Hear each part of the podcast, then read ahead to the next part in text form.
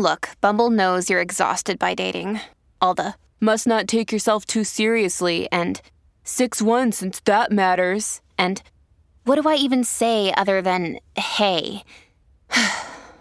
well, that's why they're introducing an all new Bumble with exciting features to make compatibility easier, starting the chat better, and dating safer. They've changed, so you don't have to. Download the new Bumble now. If you love When in Romance, you're bound to love many of our other shows. Check out our newest podcast, Adaptation Nation, for discussions of adaptations both beloved and new. You could subscribe to Read or Dead for updates on the world of mysteries and thrillers, or download SFF Yeah for happenings and recommendations in sci fi and fantasy. Don't miss Hey YA for excellent conversations about a young adult lit. In fact, we've got a show for just about everyone. Go to bookriot.com slash listen for a full list of all of our podcasts, or simply type Book Riot in the search bar of your podcatcher of choice. It'll bring up our full stable. Your TBR and that podcast shaped hole in your heart will be full. Happy listening.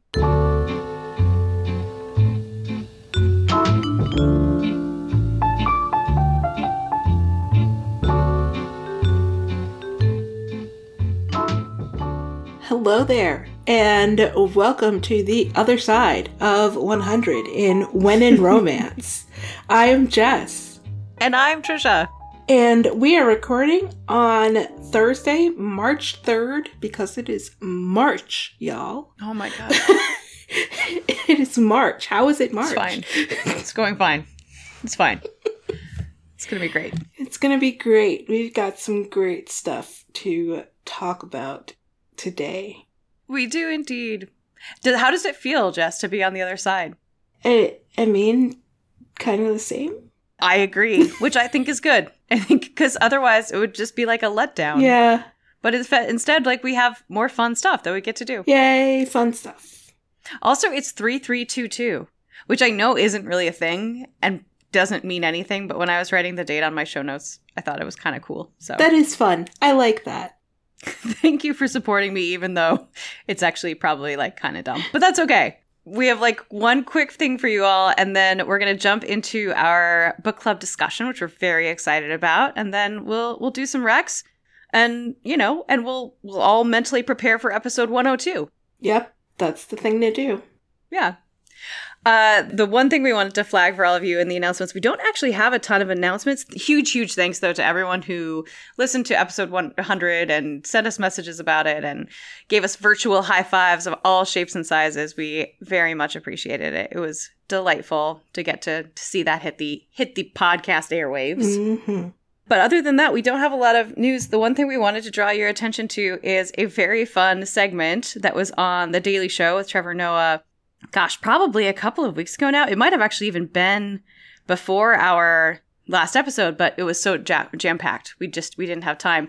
But Dulce Sloan does a very fun Queens of Black Romance segment.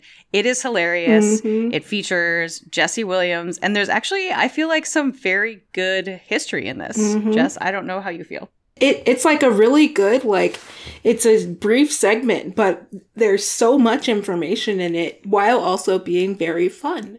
So exactly. Uh, so we will link to that in the show notes. It is definitely worth five or six minutes of your time.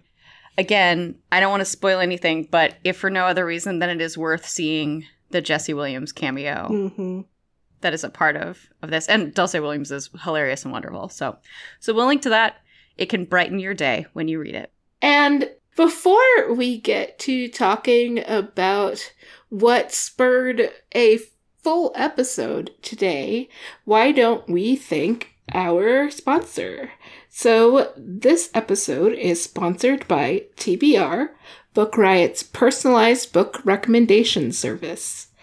It's time to check out TBR, which offers tailored book recommendations for readers of all stripes.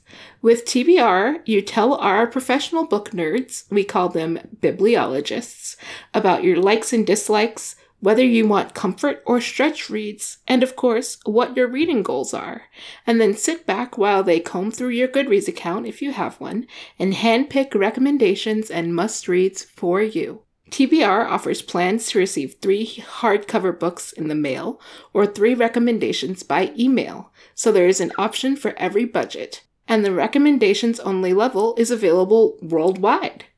After each order, give your bibliologist feedback, update your requests, stay in line with your reading goals and expanding horizons, and basically have your own personal book concierge. Visit mytbr.co to sign up today. It only takes a few minutes. That's mytbr.co.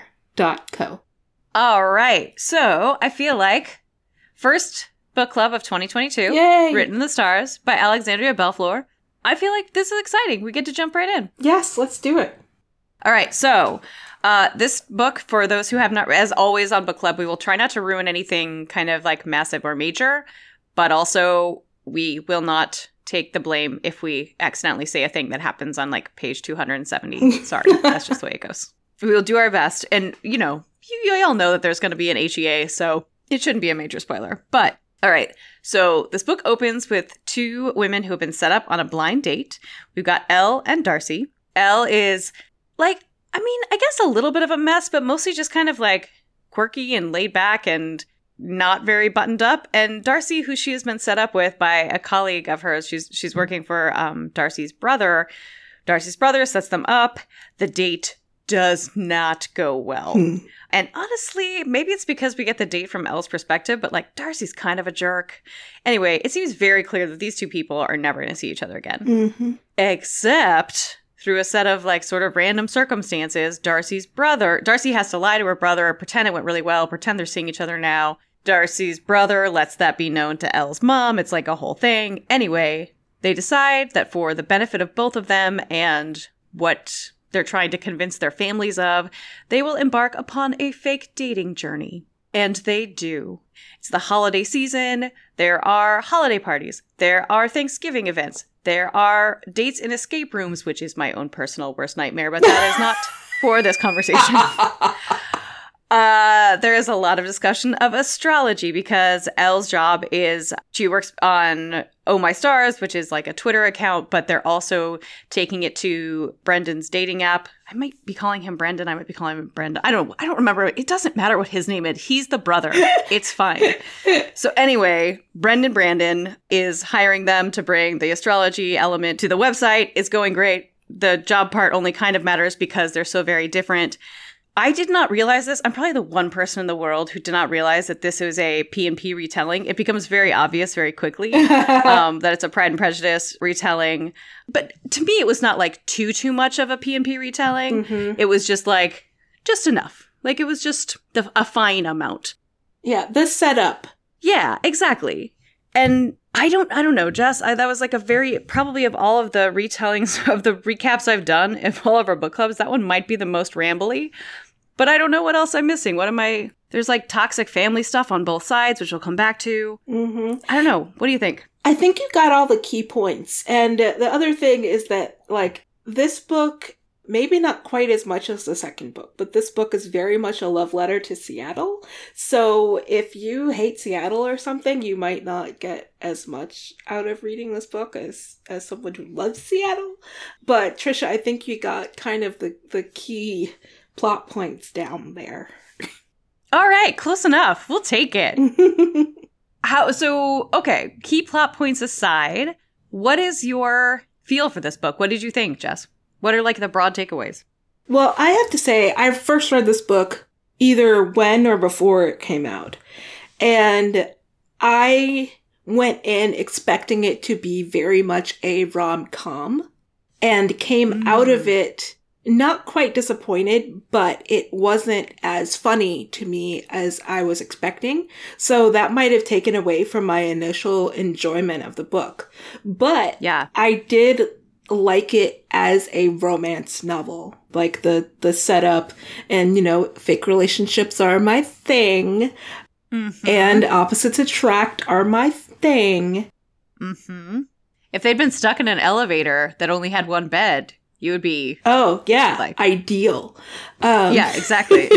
you'd own you'd own multiple copies of this book. Probably. Uh, but there was something about the way that the book wrapped up that left me kind of uncomfortable, and I'm I'm not sure if I'm over that. Even um, revisiting it so that we could talk about it now. Oh, interesting. I kind of want to revisit that, but maybe we'll do it a little later on, and people can skip ahead if they don't want the spoiler. Yeah, I will say I am not always a fake dating person, but oftentimes it's because I kind of feel like the fake dating is dumb. Like the people have chemistry, they realize they want to be together, but like for some weird logistical reason, they have to pretend they're fake dating and then they fall in love, but then they have to break up because it was only fake dating. I will say I feel like this story handled that very, very well Mhm. because these are two characters who if they had not had the weird family circumstances that they had, like kind of a, a strange chain of events, it is very likely that these two people, these two women, would have never seen each other again Uh-huh. and would have both been perfectly fine with that. Uh-huh. That is how bad their first encounter goes. So I did appreciate that, like, this is fake dating, sort of like a almost not quite enemies to lovers, but like not friends Mhm. to lovers fake dating scenario that I thought worked really well. I will also say, and this is like a, a minor spoiler, they have a, a one situation where they kind of had put an end date on the relationship and they start to get to it. And instead of being like, well, we're in love, but we don't want to tell each other. And so we'll just have to walk away because we've reached our end date. They were both like, so maybe we ignore the end date because now we're into each other. they were like, yeah, great. They solved that problem in approximately three pages. so I appreciated that a lot. There, we heard from uh, uh, we heard from a couple of folks. Um, one of them is Emily, who is one of our most devoted and favorite book club members. Uh, she's on Instagram at a life lived in books, and she talked about how there is toxicity in both families Mhm. which it it seemed like Emily was not too too sure about and I I felt the same way. I think for me it was mostly parents and in in Elle's case siblings. Elle because she is sort of the Lizzie character in this has four or five siblings, I don't even remember, 3 4, some amount Mhm. and her parents are not entirely sure about her life path and her sister Lydia is a real jerk Mhm. so some of that was but it was kind of i don't know i felt like it sort of furthered the story darcy's mom also was kind of a complicated character in that she was maybe trying to be supportive but she had it kind of kind of was late to the game on that so Mhm. I don't know how did you feel about the family stuff The family stuff is actually kind of what kept me going because yeah um you know how I feel about like people and mess and like how it Yeah. contributes to growth before the romance Mhm. can be complete. And I think that the way that each of them approached their own family stuff and the others' family stuff really, really, like, I was, it was what I was hoping for. And Yeah. maybe that's one of the reasons why the ending didn't sit well with me because it was like, this is not quite a spoiler because I am not going to call attention to any exact thing. Just so you know, if you're mm-hmm. listening. good job The, you're such a pro the like they had done so much work for each other that the ending made me feel like there was something missing in their final efforts on both sides actually. Hmm so it was like it was it was a um Tyra, we were all rooting for you kind of moment. But it's a romance, so it has to end. So yeah. like y- yeah. you kind of want some some more stuff to happen with relationship growth because of all of the personal growth that was happening. So that's all I'm going to say about that particular thing. But as far as family, it, was very toxic and like I said, I I was glad to see how that toxicity was approached, but I still don't know how well it was approached. Yeah, I think that's a, a good point. I'm with you too, in that I love kind of, I love like big messy family scenes, and even more than that, I love to see a main character go to bat for another main character Mm-hmm. in a family setting Mm-hmm. because the stakes are so high and so different when it's whether it's you know a family of birth or family of choice no matter what it is when you are going to bat for someone in in a relationship whether you're in love with them or in a fake relationship with them or whatever else Mm-hmm. I don't know for some reason i just find that very very satisfying and that happens in a big family scene in this book a thanksgiving scene and i like so i was very into that i'm with you in that i kind of I wish that some of that had been teased out a little more. I'm actually going to talk later on. I had sort of unintentionally when we do book recs. I'm going to talk later on about a book that I think maybe handles this as well as any book can. I think you kind of have to make a decision as a writer Mm-hmm. about how much kind of space you're going to yield to the family dynamics versus the relationship dynamics. And it felt to me a little bit like Written in the Stars, which I did enjoy, but I felt like it it did focus primarily on the relationship between the two main characters. Secondary to that was the relationship that each of them had with like their closest person Mm-hmm. which for Darcy is her brother, Brandon Brendan, and for um, Elle is her best friend, Margot. And then, sort of tertiary to that, was the rest of the family.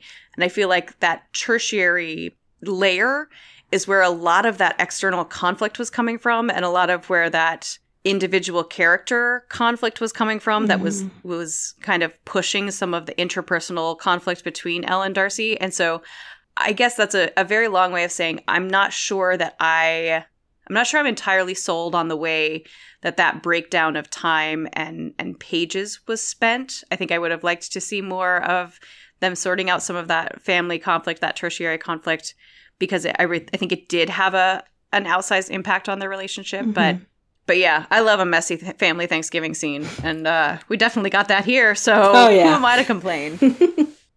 How did you feel about? So I feel like you and I have talked about Pride and Prejudice retellings before. Jess, I feel like if I'm remembering right, I don't think you're a huge fan of Pride and Prejudice. Oh no, Is no! I hate Yeah. Pride and Prejudice. That's kind of what I thought. I didn't want to like put words in your mouth, but that was my thought. So then, how did you feel about this? Was it too much of that like original P&P, or was it? I don't. How did this feel?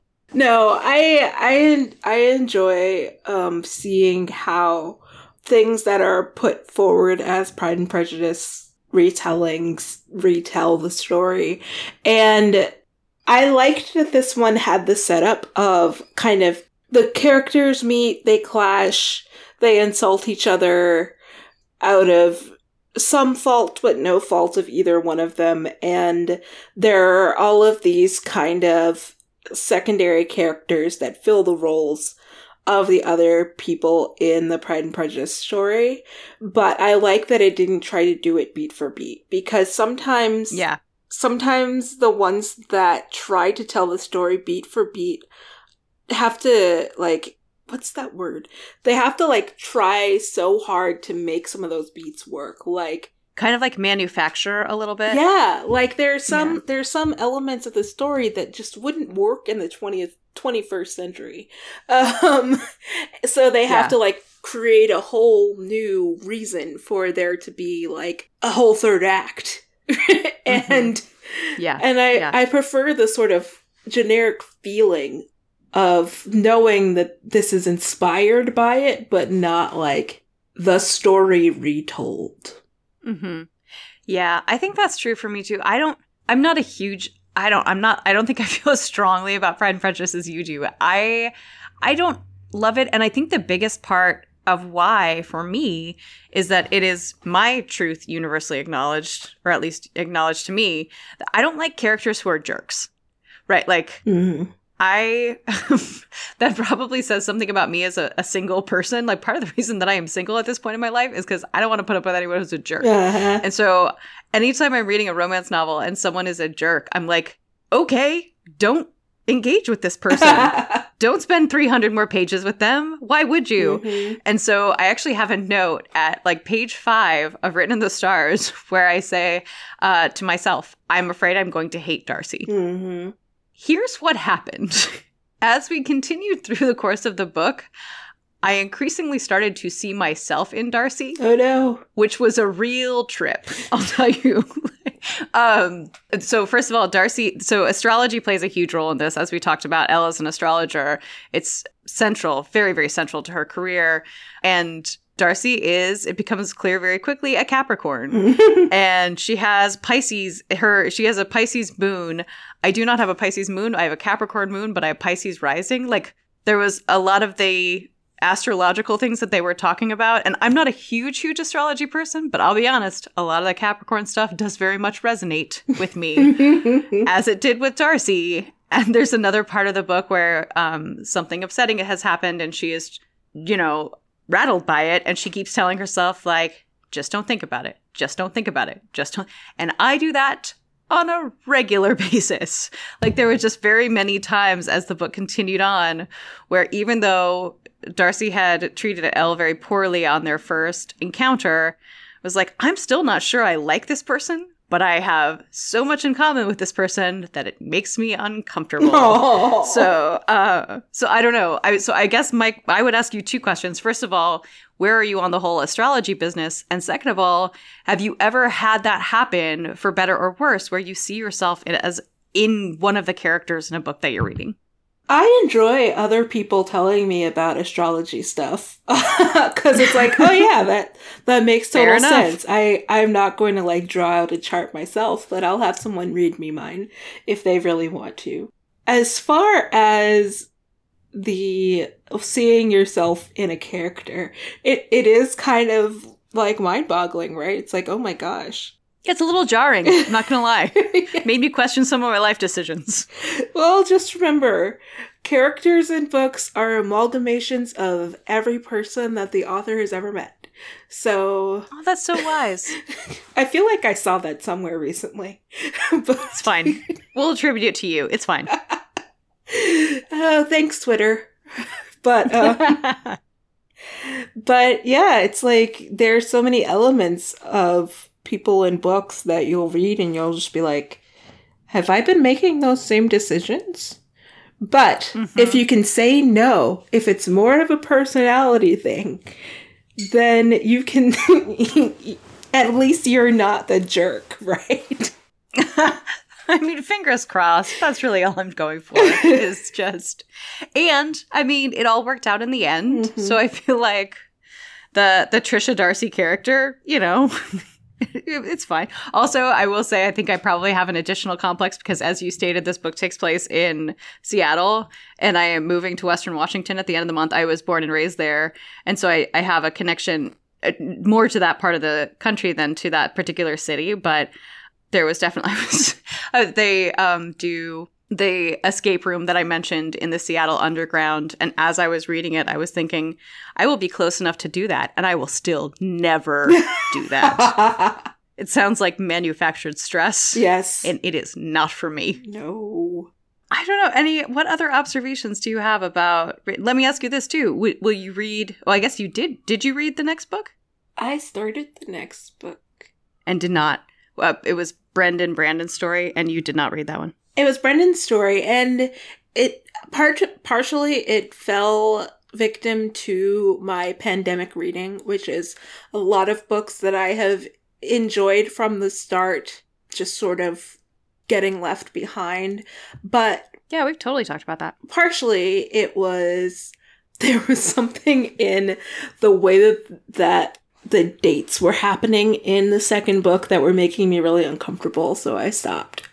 And oh, interesting. But the third book is either out or coming out, and I really want to read that one. There's something about like I really like Alexandra Bellefleur's stories or her writing, I guess, and I'm always intrigued by her setups. And then there's something about the execution that doesn't lead me to where I'm expecting it to go. And the second book, mm-hmm. I think, is in part because like they're going on all of these dates and like the uh, female main character is like really uncomfortable a lot of time and like I really like Brendan. He's like a total golden retriever type and um I enjoy him as a person, but then there was other stuff that was happening and I was like, is this going where I think it's going to go? And I asked somebody and they were like, you should probably stop. So I did. Um, but Yeah. I still fair. want to read the third book. So I don't know what that says about me. No, it's super interesting that you say that because that actually, as for as much as I can't remember his name, Brendan, I thought was a very appealing character. Kind of one dimensional in the first book, but that's how it always goes, right? Mhm. That's then he gets his own book, and he absolutely has that like golden retriever, nice guy thing that is entirely in my wheelhouse. So he is the reason that I would read that. But I I don't know. Yeah, I don't know that I'm super compelled. It might be one that I just check and see if the library has it and Mhm. and read it from there. I will say the book number three, Count Your Lucky Stars, just came out um, a month ago. It came out February 1st. And that one does feature Margot. I was kind of hoping that the Brendan book would feature Margot and Brendan, but it's not. They, they went a different direction. Mhm. That's great too. Uh, Margot gets her own book. I think that's great. Yep. All right. Well, I think, I mean, I think we both enjoyed this one. I think there are some elements of it that make it a little bit more complicated than some of what we read, but I think there are some things about it, at least for me, that made it particularly enjoyable. Mhm. Messy family Thanksgiving. Yes. 100% of the time, I'm here for it. Absolutely. And given that this book was a retelling, we are going to talk more about retellings. Uh, but before we do all of that, I would like to shout out Amazon Publishing and The Reunion by Megan Quinn. Thanks for sponsoring this episode of When in Romance. Martin and Peggy Chance are celebrating 50 years of wedded bliss. For their three grown children, though, love hasn't come easy. Ford is devoted to his work and resistant to romance, or so he claims. Cooper can't get past his divorce until he reconnects with a feisty baker from his past. And Palmer is the free spirit who always pictured herself with someone other than a handsome small town family doctor. Can they come together to celebrate their parents' love and maybe take a chance on love themselves? You can learn more about it at amazon.com slash the reunion. But in the meantime, you should know that Megan Quinn is the USA Today best-selling author of The Wedding Game. The Reunion is a fun and flirty romantic comedy about three siblings who are each struggling to find love. And as three siblings come together to plan a 50th wedding anniversary party for their parents, they're going to have to navigate their own romantic entanglements, sibling rivalries, and the definitive end of their childhood. This book sounds shockingly like entirely in my wheelhouse. So again, learn more about the reunion by Megan Quinn at amazon.com slash the reunion. All right. We talked about one retelling, Jess, but we figured, you know, this might be a good opportunity to talk about some other ones. You pointed out that retellings are like, there's kind of a, it's almost its own subgenre in some ways in romance. It is. And like contemporary retellings are a huge thing. And I think part of it is that it's kind of like the more acceptable way to read fan fiction of stories that you've enjoyed because you know what's going to happen. Although sometimes, as we talked about with Written in the Stars, it's more like an inspired by than a beat by beat retelling Mhm. of a story. But, you know, it's like familiar characters and all of that stuff. And uh, there are a lot of them. like, obviously. Yeah, it's it's so funny that you mentioned fan fiction because I was actually going to ask you about that because I am not really in the fan fiction realm and you are and I was wondering if there was kind of a if there was a connection there and that was a potentially a thing that that you thought was just sort of a corollary, I guess. Yeah, I mean, like, I can't say that every, like, definitely not every um, retelling that's been published would be considered fan fiction or started out as online fan fiction or anything like that, but it does sort of fill the same kind of need, I think, that fan fiction does for writers who, for readers who want something new but the same. Yeah. No, I think that's 100% right. And like you were saying, there's, I mean, oh, you, we actually, there was an entire episode about two years ago where I was out and you and Jenn Northington talked about Austen retellings Mm-hmm. because that's an entire subgenre of its own. Right? Yeah, I, which, yeah, we can, we can talk about, I feel like we've talked about some of those.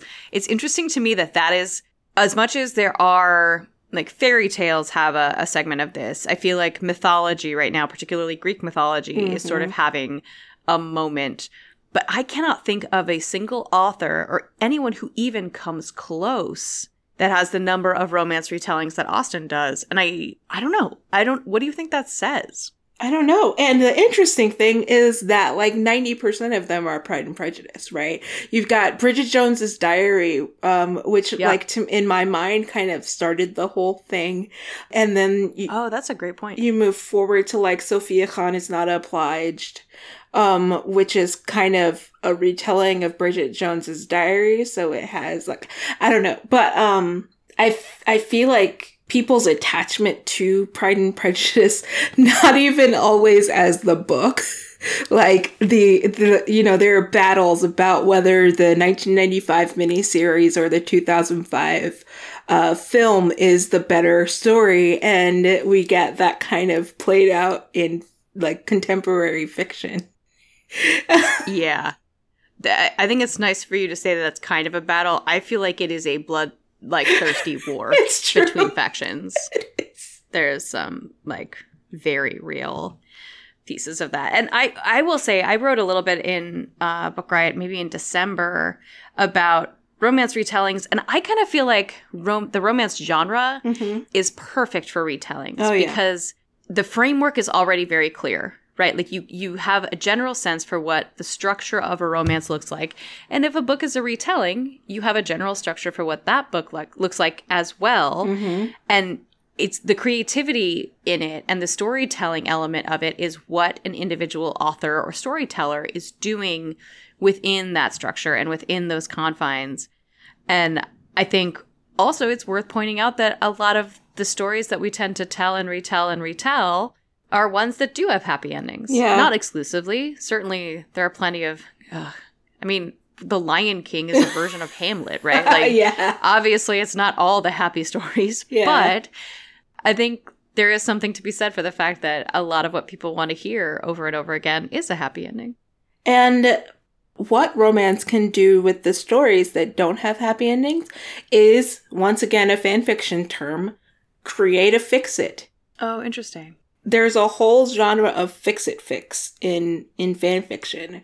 And we're sort of seeing some of that happen more in romance, like especially with fairy tales, because, you know, the old ones, the, there is the Disney-fied fairy tales and then there are the old versions of the stories. So oh, yes. we're Disneyfying Yeah. other things, like um, you mentioned Greek mythology. Like, you know, there might be stories where people are married, like Hades and Persephone, but we can, we're making, or romance authors are making that story less cringe. Like, I don't, like, that's Mhm. the only word that I could use because it's like less dark. No, because like some people who are rewriting these stories are still writing them in a darker world, but they're really presenting like a love story for the ages instead of something that's like basically a kidnapping. I feel like you don't even know how well you just teed me up for a recommendation. I I mean, we're so in sync after 101 episodes. but I in, speaking of actually of someone taking a, a story, and particularly the Greek myth Orpheus and Eurydice, we don't we don't talk a ton about YA on this podcast because Book Riot has another amazing podcast called Hey YA. Check it out. Um, but I read a book last year called Never Look Back by Lilliam Rivera, and it has stuck with me so much that I think it's it's worth mentioning. And it is a retelling of Orpheus and Eurydice, and there are fantastical elements of it. Eury has uh, she's a, a girl, 17 or 16 or 17 years old, who is in New York. She has come to the Bronx, but she is from Puerto Rico and she lost everything in Hurricane Maria. But in addition to that, she's also being haunted. Uh, and she meets Pheus, who is from New York, very much a charmer, like very much the like 17 year old cool guy everybody's into. uh, he's a singer, like he's super hot. They go all hang out and all of that stuff. And there's a huge family element in this book too. And it is, it's dramatic, but in a way that feels very earned, right? It's not like a soapy, and don't get me wrong, I love a soapy dramatic romance, but this one just feels very genuine and like it really is based in a lot of trauma and the stakes feel very, very high. And as I mentioned, there is kind of this fantastical element. And if you know the story of Orpheus and Eurydice, you know that you would have to twist this one a little bit to, to get to a happy ever after. But Rivera does it in a way that I think is both satisfying and also feels true enough to the original story that I don't know, it really, really worked for me. So if you are into YA at all, I would recommend Never Look Back by Lilliam Rivera. And because you mentioned that one, um, which I will second that recommendation, it I had so many feelings reading that book. I often pair it with another retelling, a YA retelling called Where the Rhythm Takes You by Sarah Dass. And like it's a, it's it's kind of on the YA new adult line. The main character is has graduated from high school and she's preparing for college and her love interest is basically an adult. I think they're the same age, but he's like a super popular music star now. Mm-hmm. And it is a persuasion telling retelling set oh, on oh, Trinidad and Tobago. And it was like, give me, give me more. For one, yeah. I will always take a persuasion retelling, which is hilarious because I always say that I don't like second chance romances, but persuasion mm-hmm. is my favorite Jane Austen novel. And it's like, what? Who are yeah. you? Um, yeah. Recipe for Persuasion, which I've talked enough about that I don't need to talk about it again, by Sonali Dev, is one of my favorite romances that I've read in the last several years. Yeah. Totally get it. So, Where the Rhythm Takes You, like I said, it's set on Trinidad and Tobago. The main character has lost her mother, and her fa- she and her father run this resort. And the resort is kind of like her baby. It was her mother's baby, and and she like can't really let go of it because of how much it means to her and how it connects her with her mother but she needs to figure out what she's doing in the future. And while that's all happening, her first love, a boy who was a friend and very briefly became those two words combined, has has is coming back to the island on vacation with the rest of his music group. And she isn't expecting him, he isn't expecting to see her and they're thrown together because she has been uh, conscripted to be the group's sort of tour guide for their vacation time. And they get thrown together a lot, and it is YA, but still a romance novel, so you know how everything goes. Indeed. Yeah, and I we talked a little bit about family dynamics before and retellings and you know, speaking of fairy tale retellings, I've talked, I think, probably a fair amount. Uh, one could say probably more than that about the Cowboys of California series that wrapped up last year by Rebekah Weatherspoon. And it's a series that I enjoyed from the beginning, but I think I enjoyed every book increasingly more. And the last book in that series, they're all based on fairy tales. The first is Sleeping Beauty, the second is Cinderella, and the third is Beauty and the Beast. And the third book called A Thorn in the Saddle you know, we talked kind of about how you balance those family dynamics and that external conflict that comes with from and with families, with all of the other conflicts that you're dealing with in a romance. And I, it's one of the best handlings of that that I've ever seen. Unsurprisingly, Rebekah Weatherspoon is fantastic, but it's the sort of like beastliness, such as it is, is actually in one of the main characters' tempers. So mm. Jesse has been running this ranch. He's been doing it forever. He's he's felt very put upon, but has never really communicated that to other people. But he loses his temper with his grandmother and and her new partner, and uh, that new partner's daughter, Lily Grace, uh, does not care for the fact that he has lost it in quite that way. I will tell you, when I was first reading this book, I remember thinking in those early scenes, like, boy, they're being really hard on him. You know, I don't know if he but I thought it was, I eventually realized I was wrong, right? like that, that is like when someone is dealing with those kinds of issues of anger management and temper and just like all of the things that have been kind of piling on to him that he has not learned to deal with over the course of time. He gets into therapy, he starts to manage it. They didn't give him any slack, and and I kind of came to realize, um, probably a little later than I should have, that he didn't deserve it and that they needed to do that. But in kind of general, I really appreciated the way that that retelling just it had so much to do with the family dynamics and that's what brought the two main characters together, but it was also a large part of each of their individual growth, I think. And there was a lot of realizing how much you have to be honest with people and what you can and cannot expect even the people who love you most to know about you and and carving out both a space for yourself while still being loyal to the people you love. It's one of my favorite uh, romances of the last several years. And as I said, it's a Beauty and the Beast retelling. So that is A Thorn in the Saddle by the great and good Rebekah Weatherspoon. I gotta tell you, we could talk about Beauty and the Beast retellings for a whole episode. I think so. I am really not. could. I am not going to mention any more today because Yeah. um there I rejected like three before I landed on that one. like there is one coming out in the future that I'm really excited for. There are a couple that I've read recently. There are, you know, a million that I want to read, but because Beauty and the Beast is just the best thing. But one thing that we haven't talked about is that there is a surprising lack of Shakespeare retellings in the adult romance oeuvre. and Oh, that's very true. That's interesting. and I didn't really think about it until I started reading Dating Dr. Dill by Nisha Sharma, which isn't out yet. It will be out on March 15th, and I haven't actually finished it yet. But it made me think about, you know, like some of my favorite movies are contemporary adaptations of Taming of the Shrew.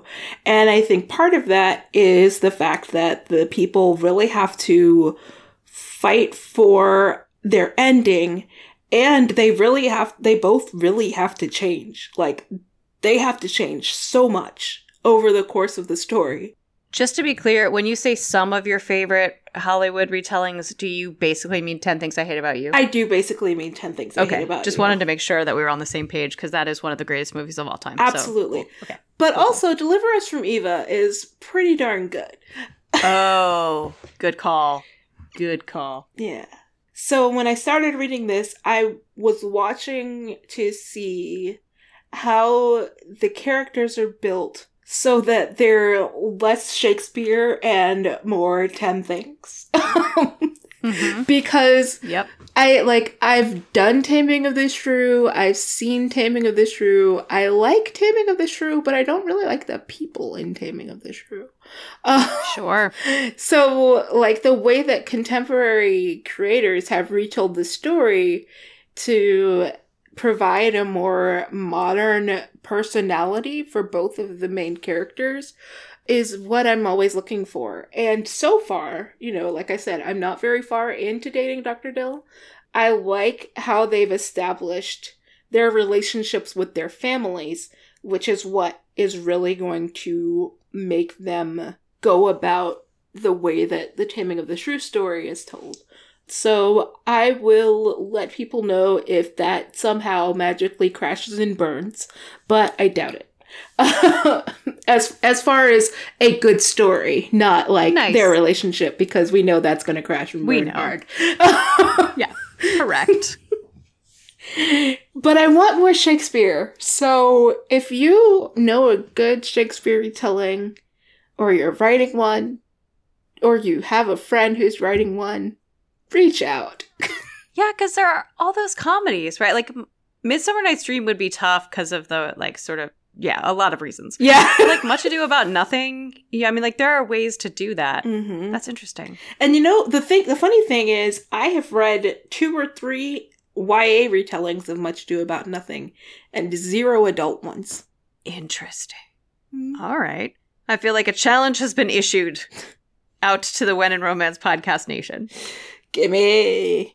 Um, and the last one that I will talk about is a book I've mentioned, I'm sure, sometime in the last couple of years, but it's an Emma retelling called If I Loved You Less by Tamsen Parker. And part of the reason that I always like to recommend this one when I can is that it's it's both a good book and also I think a book that was very tricky to do. Mm. I think Emma is hard to retell for a few reasons. There's if if you're thinking of of the classic version of Emma and not for say you know the clueless version of Emma, uh, there is a pretty significant age gap. For one, Emma is also like kind of a jerk to be fair, Mhm. and I will say that Theo, who is sort of the Emma side of of If I Loved You Less, is a little bit of a jerk. Like not in a not in an ill-intentioned way, as Emma never is, but in just kind of a self-focused kind of way. hmm And this this is a um, someday we'll have a conversation. We'll have to put it on the list about narrative and like first person sole narrator versus multiple narrators, like dual narration of both characters. This book is you just get Theo's perspective. You do Mhm. not get Keeney's perspective, who is kind of the other side of of this partnering. Significantly older, has been a part of Theo's life for a very long time, and it's. I mean, I oh Jess, I have to read more romance novels set in Hawaii because just the descriptions are really beautiful. But I I do think it's a very tricky needle to thread to take a character who is the only narration voice that you're getting, who is younger, less mature, less sort of cognizant of the needs of people around her, as Theo is, and still make a love story with someone who is far more mature and far more kind of honestly kind in a lot of ways. Mm. It doesn't seem like it should work, but I think I think Tamsen Parker made it happen and really thread that needle. And also a lot of his book takes place on beautiful beaches and so I mean, where can you go wrong? Right. Right. Like not that there's anything wrong with England. That's fine. The countryside or whatever. But I'm just saying maybe more romance in Hawaii. yeah, I'll take it. Yeah. Um, so again, that's If I Loved You Less by Tamsen Parker. Gosh, Trisha, I feel like we could go on and on and on, but part of it is Yes. that somehow I have I've done a lot of acquisition of books that I haven't quite gotten to yet that are all in That's this okay. category. I mean, like someday We can always do a part two We in 2023. in 2023 when I've read Drag Me Up, when I've read Neon Gods and Electric Idol, and the third book and the 2.5 book that just came out, when I've read Nottingham, when I've read Sherwood, like there are so many good ones that I just Yeah. haven't read. Well, I can't tell you that they're good, but I can tell you from my knowledge of the authors that they're good. Yeah, I think that's fair. I also think it's a good opportunity too to find out what y'all are reading. Like, Mhm. what are the? I mean, we've talked a thousand times about. I shouldn't say we. I have talked a thousand times about the Sonali Dev series that's wrapping up this year. The Raje family, that is all Pride and Prejudice retellings. The next one actually also is Emma, which I'm very interested in reading. It's a gender swapped version of Emma. Um, so I cannot wait to read that. Like, you know, like I said, I will actually link to the episode that you and Jenn did that has other Jane Austen retellings. Mm-hmm. But I think there are more out there, right? Like you mentioned a couple that are Robin Hood. You mentioned uh, we talked a little bit about fairy tales. I didn't even mention the sort of erotic romance retelling of Goldilocks and the Three Bears. It's not as weird as it seems.